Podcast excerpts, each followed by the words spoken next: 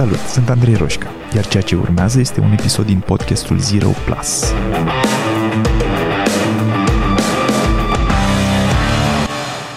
Mi-am dat seama că fac podcastul ăsta de peste un an deja și nu am vorbit aproape deloc despre antreprenoriat.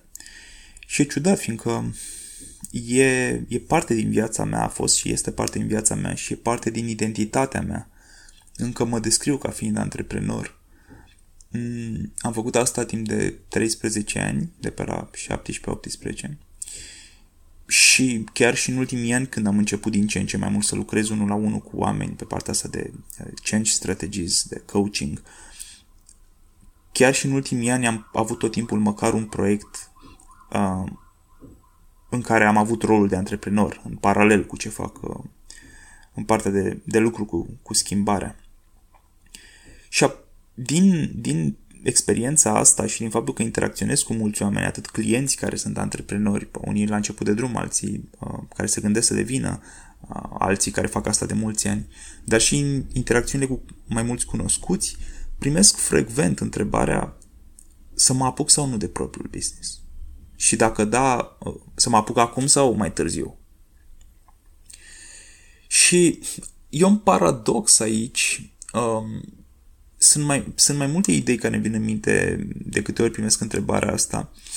Prima este că antreprenoriatul și dacă, aș, dacă, ca să fac o glumă, aș face și o paranteză și aș spune că și la copii pare că e cam la fel la a face copii.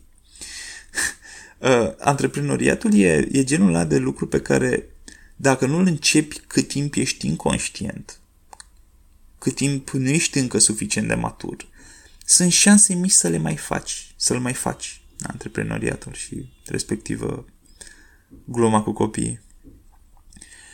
Conștientizezi prea mult implicațiile, îți dai seama de eventuale consecințe odată ce te maturizezi, de șansele să iasă prost și devine mai puțin probabil să o faci, din ce în ce mai puțin probabil.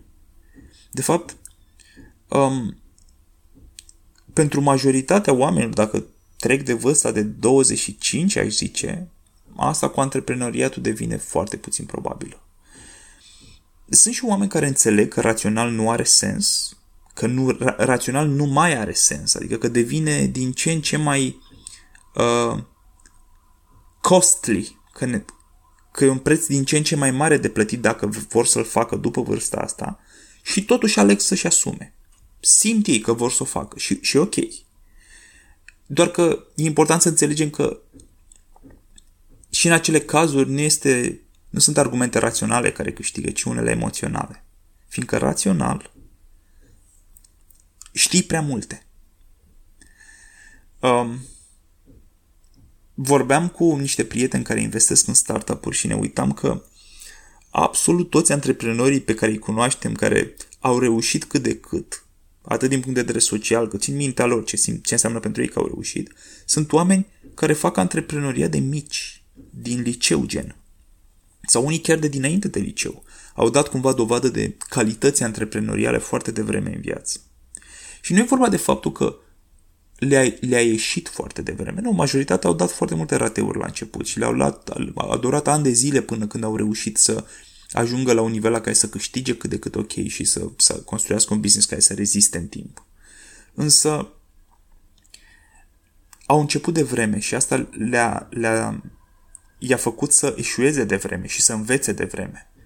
Și asta i-a făcut să ajungă la 30 de ani, la 35, unii chiar mai sus de 35, poate la 40 de ani, să le iasă pentru prima dată cu adevărat un proiect și să, să câștige bani și să aducă valoare în societate și să angajeze niște oameni și toate lucrurile astea.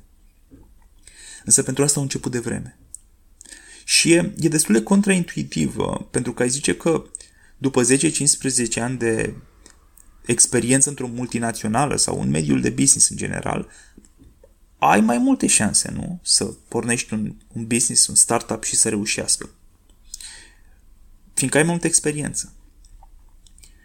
Din punctul meu de vedere, da, clar ai mai multe șanse din punct de vedere tehnic sau al cunoștințelor.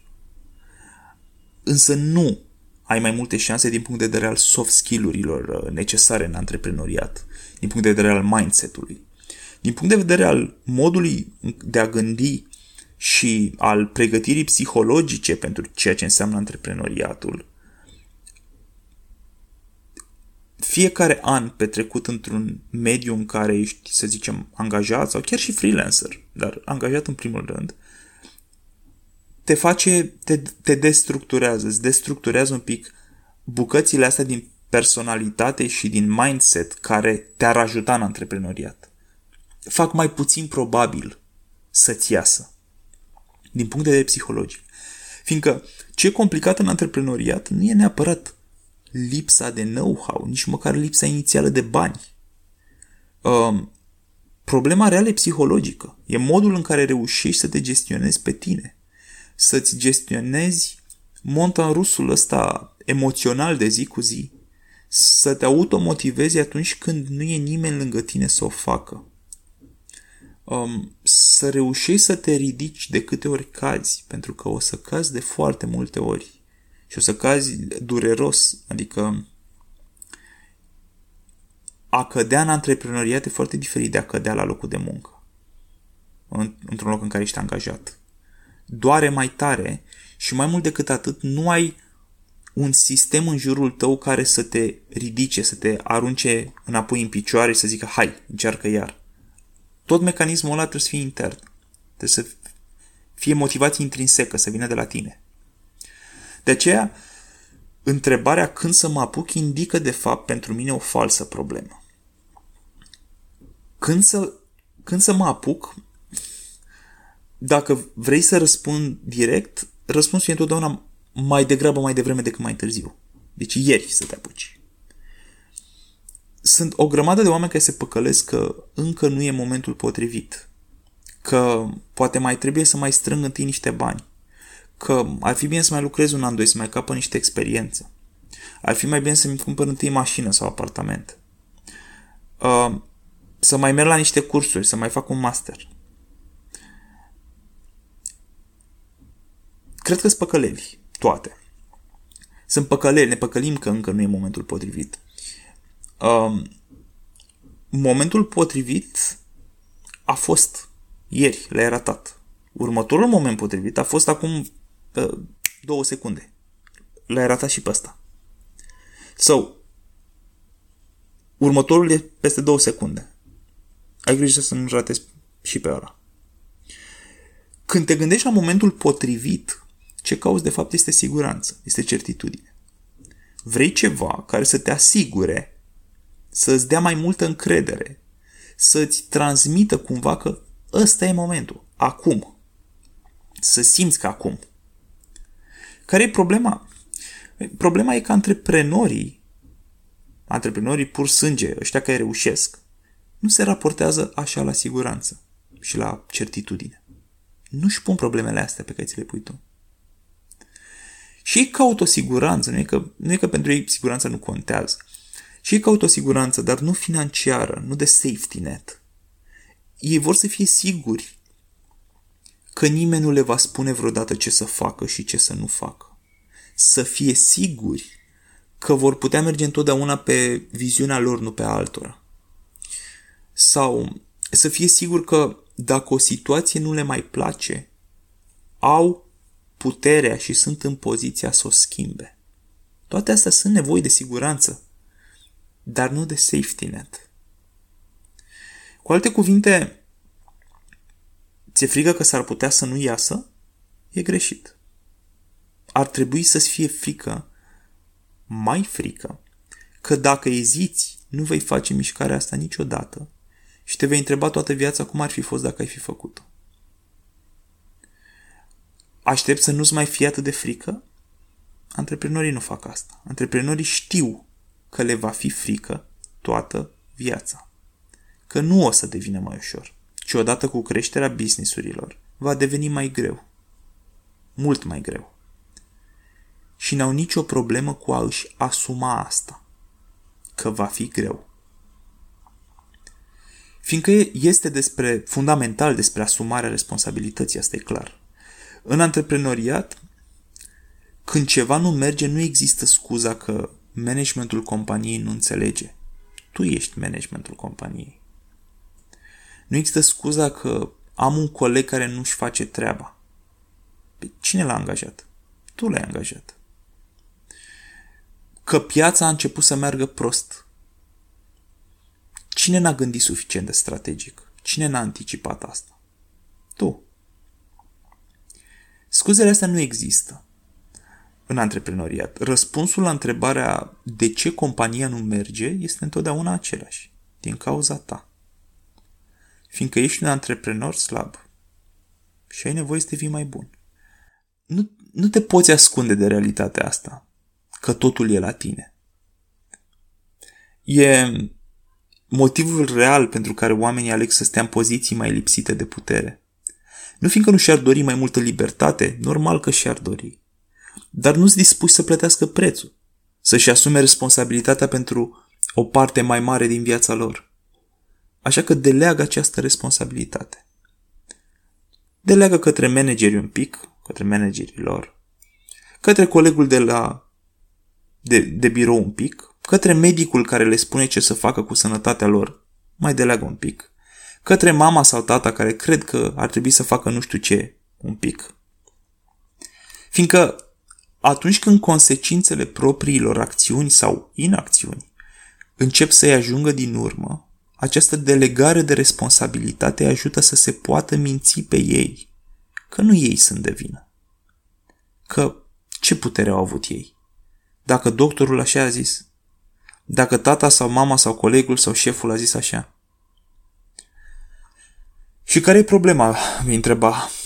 Niciuna. Doar că antreprenorii care reușesc nu pasează responsabilitatea. Nu se prefac că altcineva poate lua decizii pentru viața lor. Își asumă totul. Și ce iese și ce nu iese. E bine pentru sănătatea lor mentală să facă asta? Nu știu.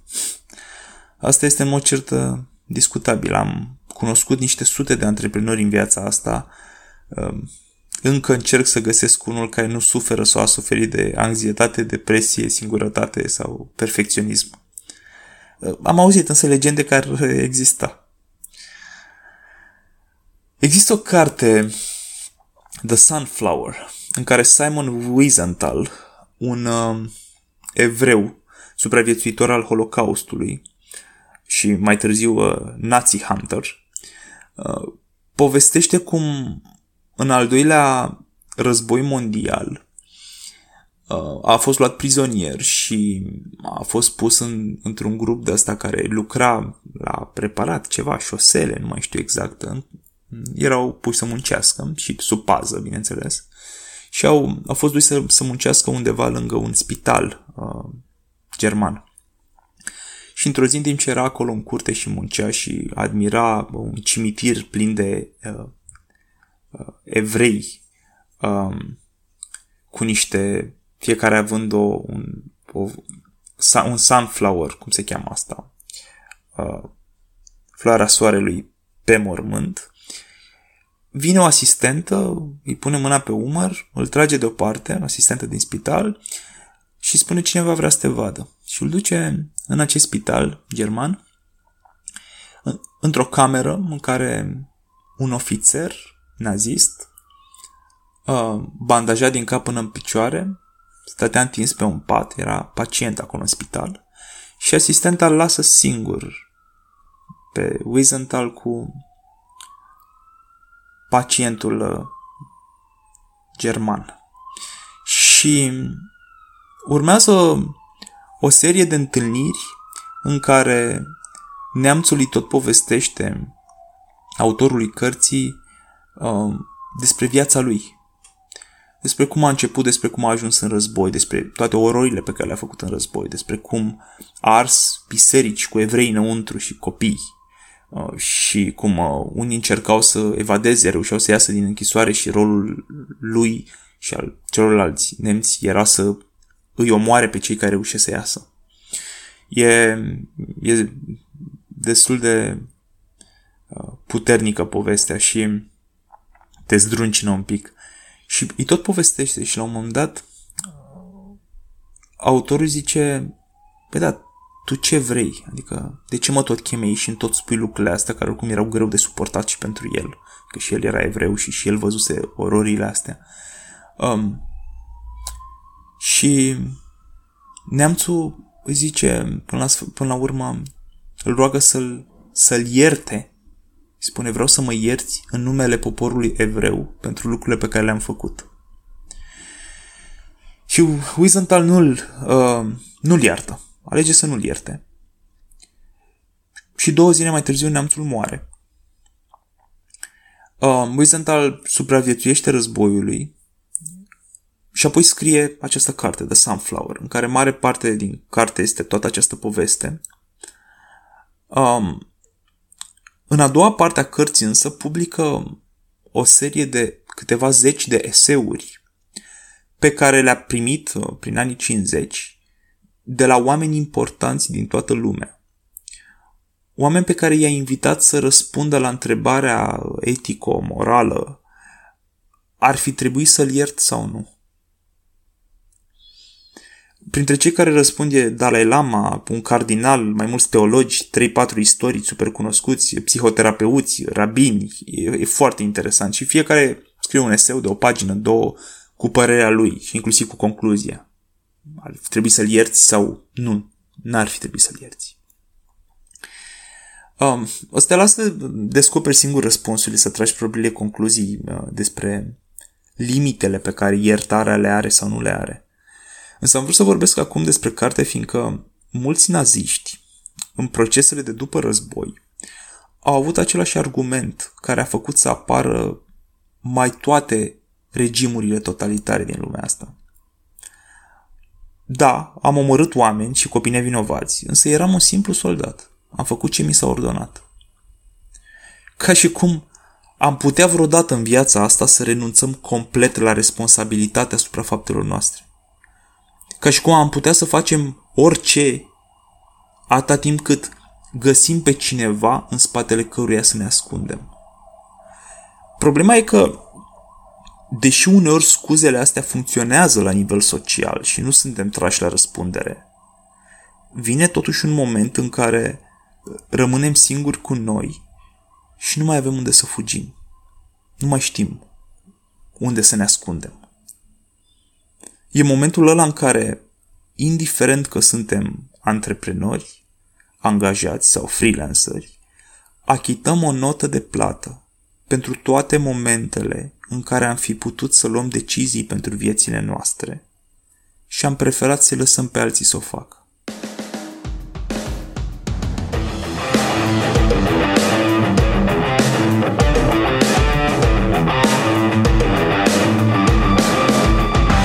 Ascultat podcastul Zero Plus cu Andrei Roșca. Dacă ți-a plăcut, m-ar ajuta mult să-i trimiți linkul și unui prieten sau să-i dai un share pe social media. Și nu uita să te abonezi mai jos ca să fii notificat imediat ce apare următorul episod. Iar dacă treci printr-o perioadă în care te simți blocat sau pur și simplu vrei să accelerezi, intră pe site-ul change.ro pentru a face următorul pas. Iar până data viitoare, nu uita că a ști nu e suficient. Ai nevoie să acționezi.